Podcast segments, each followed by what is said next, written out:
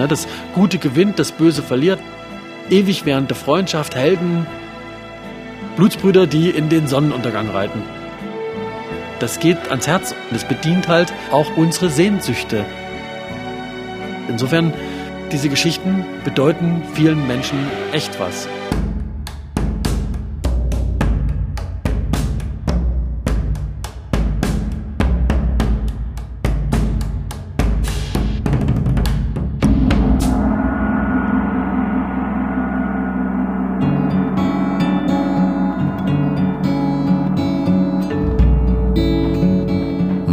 Name ist Karl May. Alles, was ich erzähle, habe ich selbst erlebt. Und ich versichere, es ist wahr. Halt, halt, halt. Stopp. Du bist eher der dritte Bruder Grimm, ein Märchenerzähler. Aber wahr sind deine Geschichten nicht, Karl May.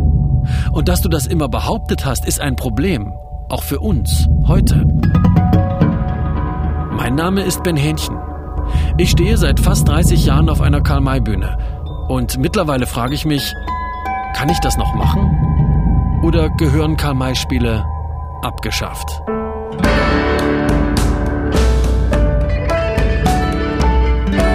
Winnetou ist kein Apache. Eine Podcast-Serie von MDR Kultur.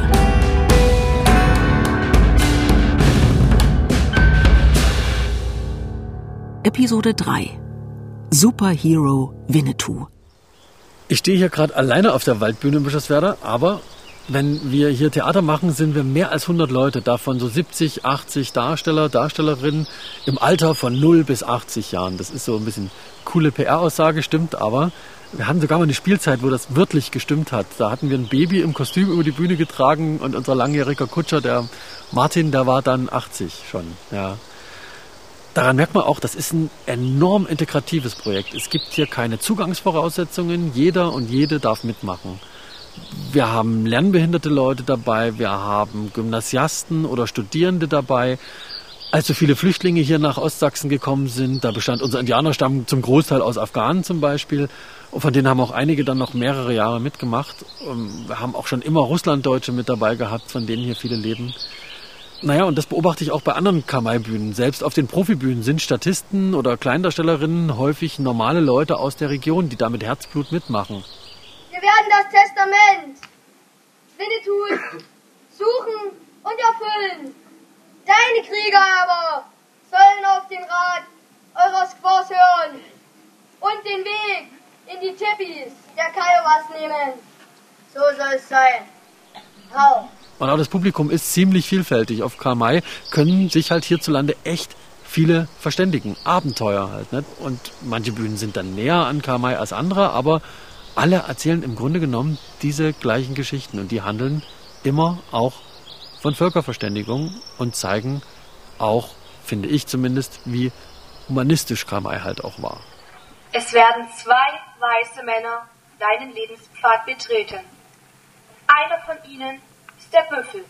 Mit ihm raucht die Friedenspfeife. Na, und worauf ich hier jedenfalls alleine auf der kleinen Waldbühne in Ostsachsen raus will, ich habe nochmal ausführlich über diese ganzen Konflikte und Kritikpunkte von Linda nachgedacht und nochmal mit Alexander Klavs gesprochen. Der ist ja der Winnetou der größten Karl-May-Spiele Deutschlands in Bad Segeberg.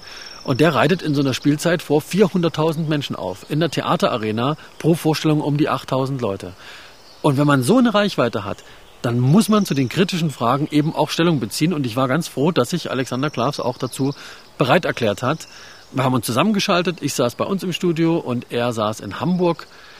Wir haben am Anfang noch allgemein über unsere Erfahrungen gesprochen, uns über Karl May ausgetauscht, was bei uns so für die Inszenierungen jetzt aktuell ansteht. Linda würde wieder sagen Buddy Talk unter, unter Winnetou-Fans, aber dann sind wir auch relativ schnell ans Eingemachte gekommen.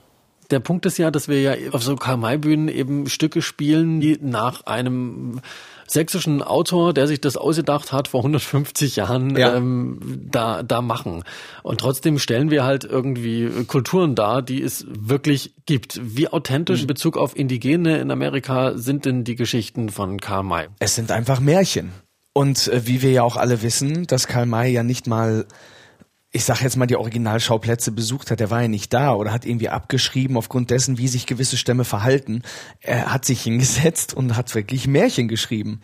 Und ähm, weil ihn auch diese Welt fasziniert hat. Und ich verstehe ja auch total, dass das polarisiert, das Thema. Man muss einfach sich wirklich ganz genau vor Augen führen, dass wir da keine Kulturen darstellen oder gewisse Stämme kopieren oder äh, das, was wir auf der Bühne da machen.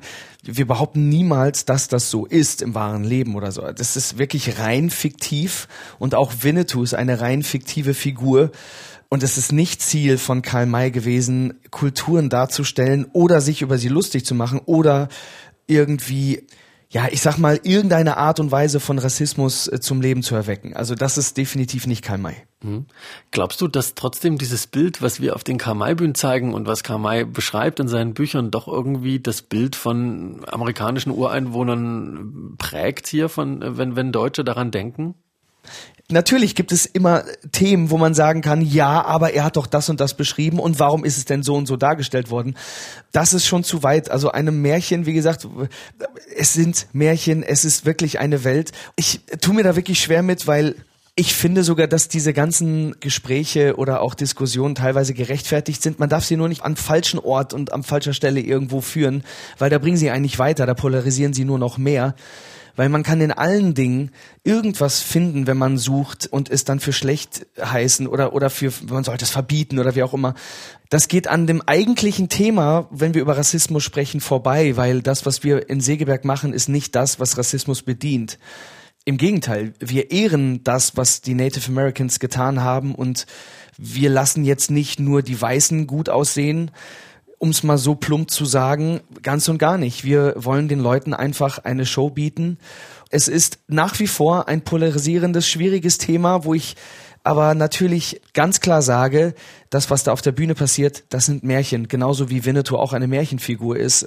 Denkst du, dass so große Kamai-Spiele wie Bad Segeberg da eben auch eine Verantwortung haben oder eben auch diesen Austausch zu fördern? Natürlich. Da, glaube ich, kommt sehr auf die nächsten Jahre oder auch die nächsten Spielzeiten drauf an, dass wir einfach aufklären und dass wir nicht sagen oder behaupten und das einfach nochmal deutlicher darstellen, das, was wir hier machen, ist nicht das, was irgendwas auch nur ansatzweise mit dem wahren Leben zu tun hat. Also wir wollen aufklären, wir wollen nicht Red oder Blackfacen, auf gar keinen Fall. Ich kann für meine Seite sprechen, in der ich sage, ich werde mich als Winnetou nie anmalen lassen. Das kann ich sogar verstehen, dass man da irgendwo Bauchschmerzen dabei hat, wenn man das tut. Und da geht es um Aufklärung und da geht es darum, erstmal zu erklären, was machen wir hier eigentlich und worum geht es eigentlich in dieser Diskussion. Oder die Karl-May-Spiele im Großen und Ganzen abzusagen aufgrund dieser Thematik bringt ja keine Lösung mit sich. Im Gegenteil, es äh, spaltet nur noch mehr und heizt diese komplette Diskussion ein Stück weit in einer falschen Art und Weise noch mehr an und das kann ja nicht die Lösung sein. Hast du das Gefühl, da auch als Winnetou oder als jemand, der Winnetou spielt, eine größere Verantwortung zu tragen, auch für solche Aufklärungssachen und ähm, auch, auch ja. wie Menschen hierzulande über Natives denken oder so? Ist das dann nochmal was Spezielles in dieser Figur? Ja, weil jede große Rolle bringt auch große Verantwortung mit sich. Und es ist nicht damit getan, dass man eine der größten Rollen spielt, die es in der Theaterlandschaft gibt und dann nach Hause fährt und nichts mit dem Thema am Hut hat. Ja, das ist für mich einfach selbstverständlich, dass ich auch mindestens zur Hälfte meines Herzens auch irgendwo ein Stück weit aus Winnetou besteht. Das ist einfach so.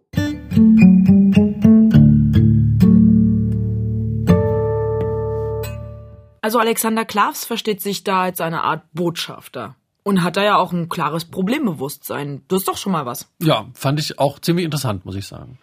Also Ben, einige Dinge verstehe ich inzwischen auch besser. Denn ich habe mir nicht nur die kritischen Stimmen angehört, sondern bin auch mal selbst in die Karl-May-Welt eingetaucht. Das überrascht dich jetzt vielleicht. Hm? Und da muss ich sagen, ich stimme Alexander Klaas schon zu, ja. Es war ja nicht immer alles schlecht.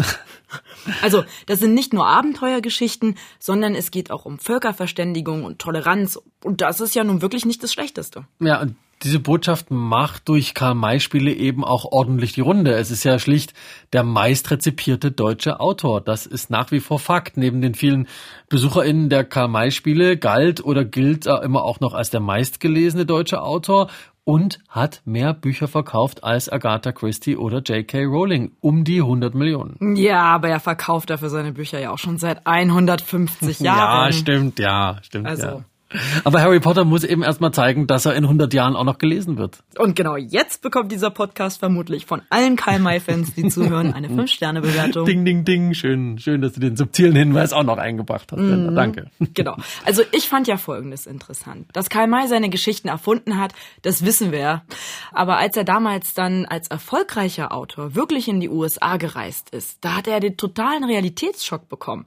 Und seitdem sind jetzt mehr als 100 Jahre vergangen. Und die Welt ist eine andere, wir sind globalisiert. Wie haltet ihr das denn als Karl May-Fans und Wächter des Erbes, wenn ich das mal so sagen kann, wie haltet ihr das denn mit der Realitätsnähe? Das würde ich jetzt mal ungern allein beantworten wollen. Dafür würde ich gerne ein paar Experten mit dazu holen. Betonung liegt dabei auf Experten. Die Karl-May-Szene ist nämlich schon sehr männlich, ne? Ja, ja, auch in den Geschichten übrigens findet man vor allem männliche Figuren in den Geschichten von Karl May. Nur kleiner Exkurs. In Bischofswerda ist das für uns ein kleines Problem auf der Bühne, denn es wollen auch viele Mädchen bei uns mitmachen und die wollen auch alle eine Rolle haben. Und ihr, ihr schreibt dann die Geschichte um und äh, ergänzt sie ganz modern äh, um Frauenfiguren? Ja, teilweise ja. Manchmal müssen sich auch Mädchen einfach Hosen anziehen und wir machen nichts mit der Figur, aber manchmal schreiben wir auch die Rolle um, ja. Ja, super. Aber bevor wir die Fachmänner zu Wort kommen lassen, finde ich, sollten wir uns erstmal von einer Frau erklären lassen, wer oder was ist die Karl-May-Szene. Hallo, mein Name ist Jenny Florstedt. Ich bin Redakteurin des Fachmagazins Kamai und Co. Ich umreiße hier mal kurz, wer eigentlich die Kamai-Szene ist. Die eine Szene gibt es nicht. 110 Jahre nach dem Tod von Kamai kümmern sich viele Fans um das Erbe des sächsischen Autors. Angefangen hat es mit Fanclubs, die sich bereits zu Mais Lebzeiten gründeten. Später kamen zu den Büchern auch Museen, Festspiele, Hörspiele, Comics und natürlich die Filme, die immer wieder eigene Fans fanden. Besonders lebendig wird Karl Mays Werk auf den Freilichtbühnen gefeiert. Davon gibt's rund ein Dutzend in Deutschland, Österreich und der Schweiz.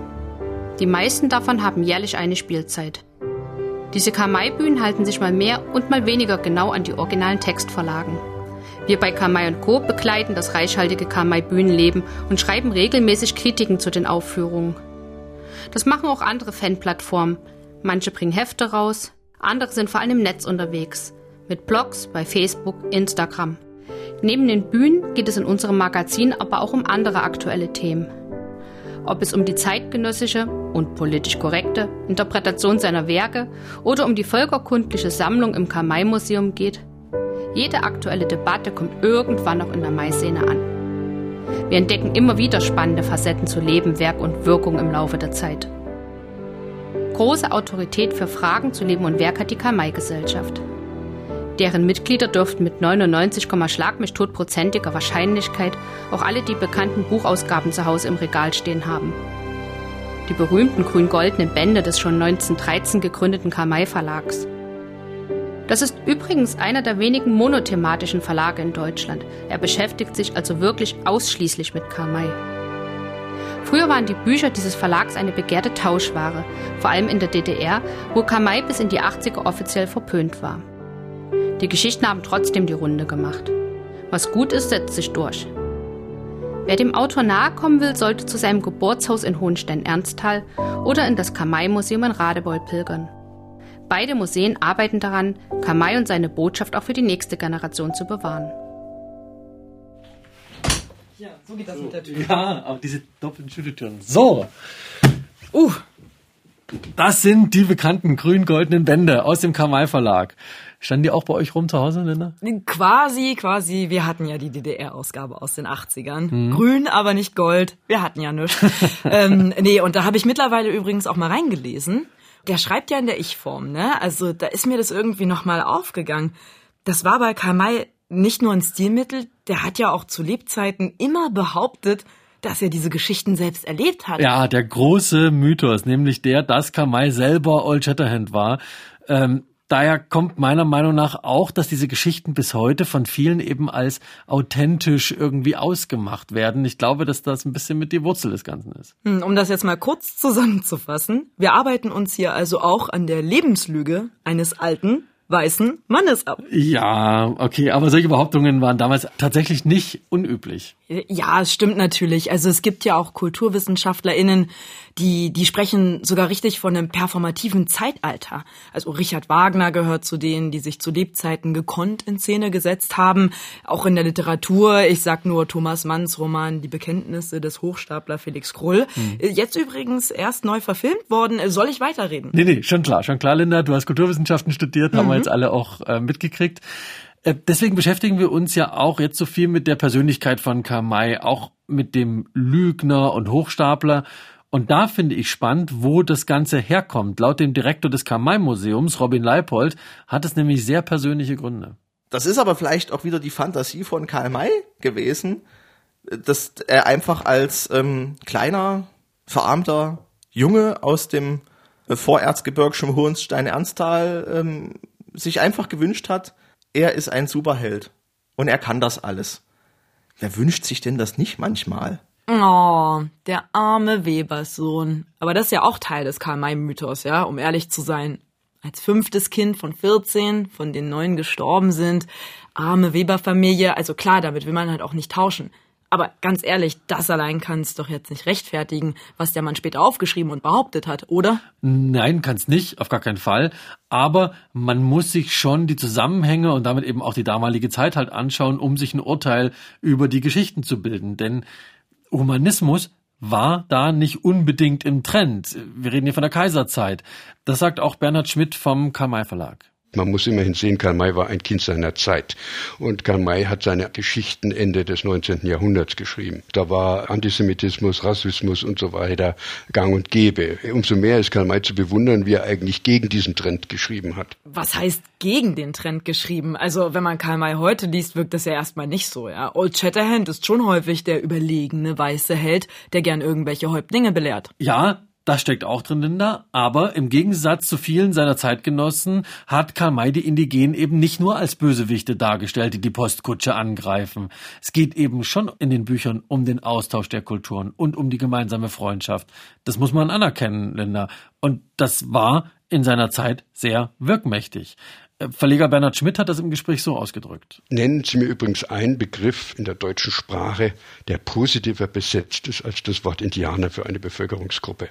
Also ich finde keinen und ich sage, was schon ein bisschen fast traurig ist, wer interessiert sich in Deutschland für Maori, die Aino oder die Zulu oder sonstige Ureinwohner eines Landes, während wir über Indianer fast alles wissen, mit ihnen gelitten haben, mit ihnen leiden und Karl May uns auch nahegebracht hat, was für eine tolle Bevölkerung das eigentlich ist. Ja, okay, ich meine, das verstehe ich schon.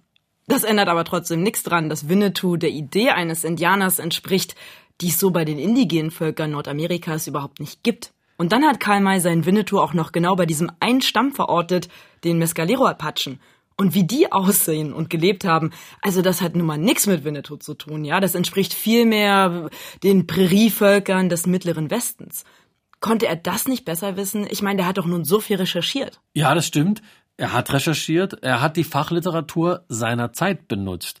Die Reiseberichte von George Catlins zum Beispiel und die Studien von Fürst Maximilian zu Wied über die nordamerikanische Indianerkultur. Ja, okay, also das kannte er. Und trotzdem hat er Winnetou so falsch dargestellt.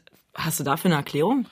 Zumindest hat mir Robin Leipold vom Karl-May-Museum da was Interessantes zugesagt. Später ist Winnetou als Figur ja immer mehr, finde ich zumindest, entrückt von dem reinen ethnologisch-völkerkundlichen hin zu einem übermenschlichen Helden, der auch christliche Elemente dann in sich hatte, bis hin zuletzt natürlich zum Edelmensch, zu dem wir alle hinstreben sollen. Also das ist die Verkörperung des Edelmenschen, das ist das Idealbild, so sollen wir alle mal später sein. Und letztendlich ist Winnetou ist, glaube ich, für uns einer der wenigen deutschen Helden in unserer Kulturgeschichte, die wir haben. Also man hat Siegfried bei den Nibelungen, und man hat Winnetou von Karl May.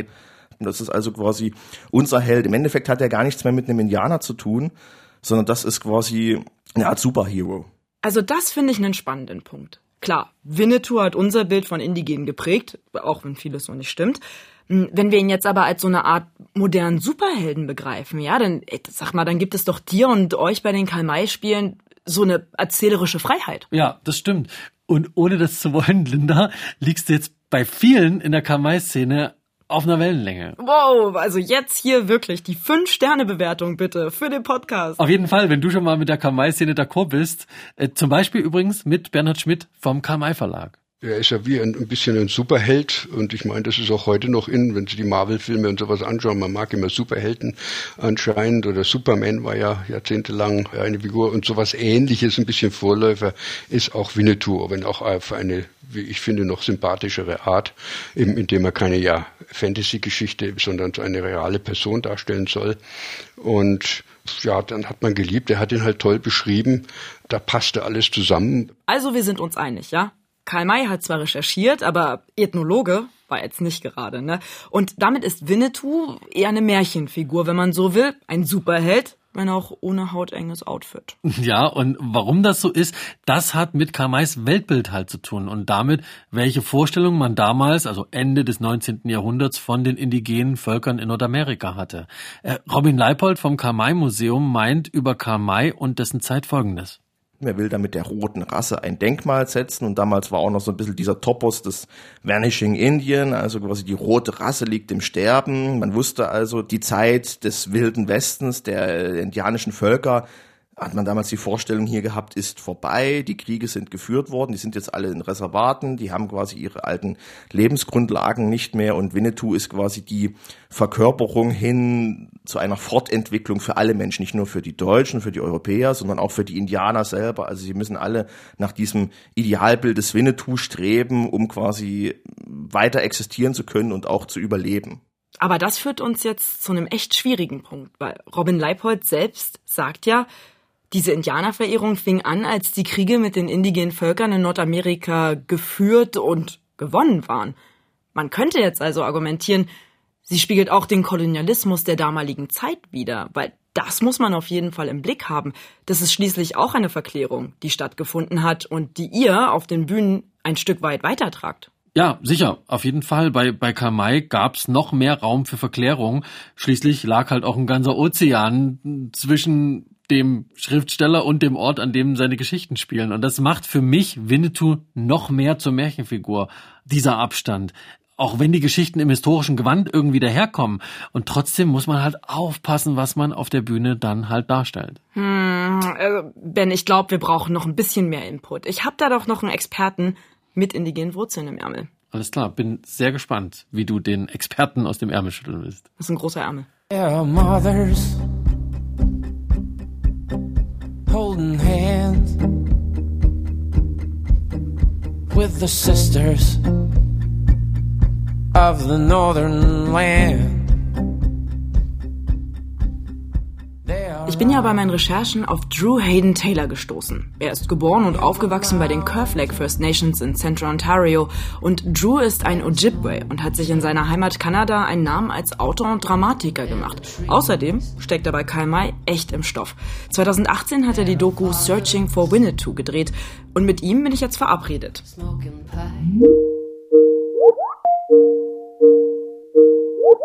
Hi Drew. Hello. Zuerst will ich jetzt natürlich wissen, woher seine Begeisterung für Karl May kommt. Drew, I'm glad you took your time to do the interview. You're not only an author, but also have a keen expertise on Karl May. Where does your interest in him and his stories come from? Um, and my interest in the whole Karl May Winnetou situation began like 25 years ago. I have been to Germany about 19 times in the last 25 years. Uh, I'm usually asked to come over and lecture at universities or conferences or cultural festivals, etc. And I do, and I usually talk about Canadian Indigenous literature, Canadian Indigenous humor, uh, storytelling, culture, etc. Uh, and of course, as I said, I've been there 19 times, and the big irony being I actually look more German than native. Also das Interesse kam vor 25 Jahren, sagt Drew. Seitdem war Zigma in Deutschland für Vorträge an Unis, auf Festivals und so weiter. Und er spricht dann über indigene Literatur und Kultur in Kanada, sagt aber auch, dass die Ironie dabei ist, dass er eher wie ein Deutscher aussieht als ein Indigener. Die Frage ist, wie schaut er als Theatermacher auf die Karl-May-Spiele? You were in Bad Segeberg. You've seen Karl May's Winnetou on stage. What do you think of those plays as a playwright yourself? Well, here in Canada, right, we've got in in a sort of increasing world of political correctness in theater, we try to do accurate representations of all cultures, you know, and regardless of where in the world they come from. And for something like that, where the, I think I read an article at Bad Segeberg had like a half million people come to see this play. And I'm watching a cast of like 40. There must be about 20 horses, the trained bald eagle, the pyrotechnics. It is just absolutely awesome to watch as a theater person. As a native person, I, why are you embracing falsehoods when you could have reality? Uh, in Canada, there is such a strong and vibrant Indigenous theater community up here that I think our plays, our storytelling would be far more interesting than the cartoon theater I saw there. Also in Kanada versucht man, alle Kulturen akkurat darzustellen, sagt Drew. In Bad Segeberg ist es dagegen eher eine große Show, also das lässt sich super anschauen, sagt er als Theatermann. Als jemand mit indigenen Wurzeln fragt er sich allerdings, warum man nicht lieber die spannenden, realen Geschichten der Indigenen erzählt, anstelle dieses Cartoon-Theaters, wie Drew es nennt. Die indigene Kultur wird auf den Karl-May-Bühnen also falsch dargestellt? So, indigenous culture and particularly that of the Apaches is not properly represented? I think so. And I mean, they, as I said, the, the, portrayal of the Apache more than anything else is the odd one because uh, again, the buckskin, the white buckskin, they don't wear buckskin. I don't know. I don't know how else to say it, but it's just when you go out of your way to portray an inaccurate presentation of an indigenous people, it's being disrespectful. I know a lot of Germans who enjoy the books, enjoy the productions, feel that they're paying homage to the Apaches like that. But um, again, eh, you know, as an Anishinaabe, as an Ojibwe, if somebody went out and continually perpetuated an inaccurate version of my people, I would be somewhat annoyed. And I would think they would want to be more accurate in uh, how they how they presented those stories. Ja, also Drew findet die Darstellung nicht akkurat. Apachen tragen zum Beispiel kein weißes Wildleder und Indigene nicht richtig darzustellen, das sei einfach respektlos. Er kennt viele Deutsche, die glauben, den Apachen eine Hommage oder Ehre zu erweisen mit diesen Winnetou-Geschichten. Aber er selbst wäre auch verärgert, sagt er, wenn man fortwährend seinen Stamm falsch repräsentiert. Also da sollte man sich mehr Mühe geben, findet Drew. Apropos, wie sieht Drew das eigentlich mit der kulturellen Aneignung und den Kamai-Spielen? Drew, cultural appropriation is a hot topic in Germany. What do you think? Are Kalmai plays offensive and hurtful for natives? See, that's that's that's the thing. Within the context of the documentary, we were talking about appreciation versus appropriation. Cultural appropriation here in Canada is a very big issue where people who try who are accused of cultural appropriation get canceled quite frequently. The thing I sort of came to the conclusion of in Germany is that nobody there is really appropriating the culture. They, they, they don't think or believe they will be indigenous. It's just sort of they appreciate the opportunity to embrace a dream, you know, or another culture in the context of the, the documentary, I use the example of Oktoberfest over here, right? Put a hat on, put some lederhose and drink some beer, and for the 24 hour period, you are German. ja, also Drew hat gerade das Beispiel vom Oktoberfest gebracht. Das gibt's nämlich auch in Kanada. Mit Lederhose und Bier kann da jeder für einen Tag Deutscher sein. Also in seiner Doku spricht er von Wertschätzung versus Aneignung. Und im Fall Deutschland ist er zu dem Schluss gekommen, dass es nicht wirklich kulturelle Aneignung ist. Also die Leute wissen, dass sie keine Indigenen sind, sagt Drew. Es ist eher der Traum oder die Chance, mal eine andere Kultur zu erleben. In Bayern gibt's allerdings diese Westernstadt Pullman City, wo Deutsche den Alltag von indigenen Nationen nachstellen. Was ist damit? Uh, Drew, you've visited Pullman City for your documentary. What about that? Oh, um, I, I, mean, somebody. One of the things I did find really interesting is I was there. I saw the, as I said, the power dancing, the drumming looked uh, pretty damn authentic. The beating, etc. and there's also this this bizarre belief that all indigenous people live in teepees. We don't. Um, but at that Pullman City, there was nothing but teepees everywhere. Even those teepees you can rent to stay in. But one of the things I did find really interesting is I really thought they might go for is there was no indigenous food.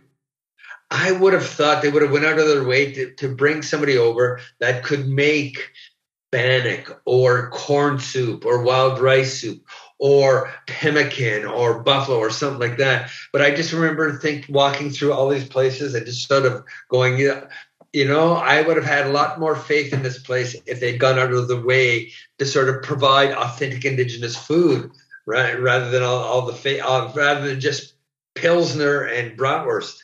Also es gibt einige sehr authentische Sachen, wie die Powwow-Tänze. Und dann wiederum diese absurde Vorstellung, dass alle in Tippis leben, sagt Drew Hayden Taylor, was schlichtweg falsch ist. Und es gibt nicht mal authentisches indigenes Essen, sondern nur Bratwurst und Pilz. Drew, thank you so much for your time. I'll pass on the idea of the meal to my colleague who's also staging Call My Place. So thank you. Take care. Sounds great. Bye bye. Bannock statt Bratwurst, das ist super gut. Ja, also, da musste ich auch schmunzeln. Okay, wir haben jetzt mit zwei indigenen Kamai-Kennern gesprochen. Wir hatten den Direktor des Kamai-Museums und den Verleger des Kamai-Verlags. Du hast Winnetou-Darsteller gehört, Linda, Mhm. und die Kulturwissenschaftlerin Mitu Sanyal haben wir gehört. Ich finde, damit haben wir jetzt, glaube ich, ein ziemlich breites Bild eigentlich. Jo, finde ich auch. Was sagst du jetzt nach den ganzen Gesprächen? Also, um jetzt nicht nur die Kontrageberin zu sein, ne, und weil ich auch offen bin, gebe ich zu, es wäre schon irgendwie echt schade um dieses Kulturgut Karl May, ja. Und ich bin ja jetzt auch nicht mehr so streng mit Winnetou, seit ich ihn als so eine Art deutschen Superhelden sehe und nicht mehr als diesen falschen Apachen sozusagen. Und ich finde ja auch, Helden und Heldinnen-Geschichten, die vor allem für Offenheit und Verständnis stehen, die sind unglaublich wichtig. Und Winnetou steht ja auch für etwas Gutes. Also, wenn diese Werte einem breiten Publikum vermittelt werden, dann ist es schon gut. Ja, das sehe ich auch so. Ich finde halt, da diese Geschichten ja in fernen Ländern spielen. Ja, die es nicht gibt, das Problem, der Zwiespalt, es bleibt. Ja, ja, ja, du hast recht. Was ich meine, Linda, diese Geschichten spielen nicht bei uns und durch diese Distanz kann man einfach das, was da vermittelt wird, anders annehmen. Für mich sind Karl-May-Spiele halt auch immer so ein bisschen Weltflucht, egal ob ich jetzt selber auf der Bühne stehe oder mir auf einer anderen Bühne ein Stück anschaue. Und, liebe Linda, ich find's cool, dass du jetzt den Wert dieser Geschichten auch mehr anerkennst. Ja, na klar. Ich meine, ich war auch gar nicht so anti, aber ich musste dich natürlich aus der Reserve locken, ne? Und was nimmst du jetzt mit? dass es trotzdem, so wie wir das jetzt machen, nicht mehr wirklich geht. Aber wir hatten ja schon mal drüber gesprochen, dass so eine Art Spagat möglich sein müsste zwischen kultureller Sensibilität und Karl May. Und ich finde, wenn man Karl May-Spiele mehr als Märchenspiele denkt, dann kann das vielleicht sogar funktionieren. Hm, also ich höre raus. Du willst nicht mehr hinschmeißen? Ja, richtig. Bekomme ich Absolution von dir. Bäh, Absolution gibt's nicht. Nie und schon gar nicht von mir, ne? Deine Sünden, dein Problem. Okay, alles klar. Äh, bei diesen Themen ist ja auch, finde ich, die Auseinandersetzung ist eigentlich spannender. Ja, auch wieder wahr. Heißt jetzt? Das heißt, wenn du weitermachen willst, dann geht es jetzt um die Frage, wie kann es funktionieren im Jahr 2022? Okay, dafür müssen wir unbedingt nochmal mit Betroffenen reden und mit Profis, die sich damit auskennen. Äh. Moment, was meinst du damit? Ich meine, dass Hollywood sich ja in den vergangenen Jahren da echt entwickelt hat. Böse und zugespitzt formuliert. Früher hat John Wayne cool wie es Koma ein paar Indianer über den Haufen geschossen und war der Held. Das geht heute gar nicht mehr. Ging's damals eigentlich auch nicht. Aber wir wissen ja, Zeitgeist und so. Heutige Western sind da ganz anders gestrickt. Uh, das heißt, wir gucken jetzt moderne Western und schauen, was sich die Karl-May-Spielszene davon abgucken kann. Yo! Jo, super. Also dann würde ich sagen, gehen wir alle nochmal aufs Klo und dann reiten wir los.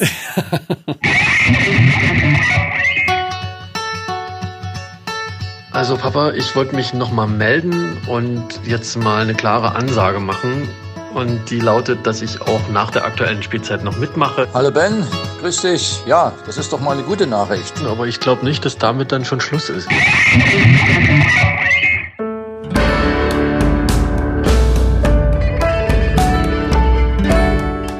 Superhero Winnetou. Das war Episode 3 von Winnetou ist kein Apache. Eine Podcast-Serie von MDR Kultur.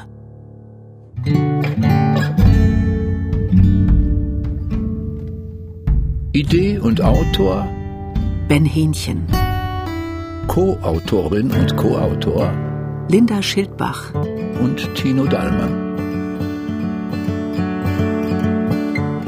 Die Redaktion hatte Ina Namesloh. Auf dem Regiestuhl saß Katrin Ähnlich.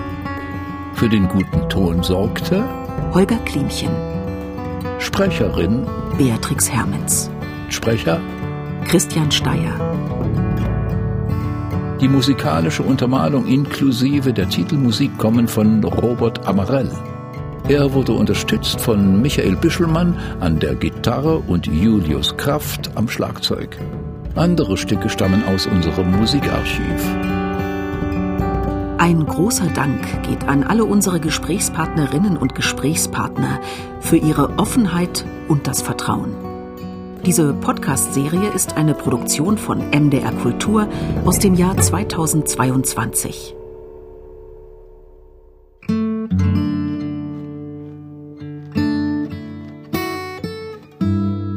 Ach so, und übrigens, alle Folgen findet ihr schon jetzt in der ARD Audiothek. Das ist die Audio-App der ARD.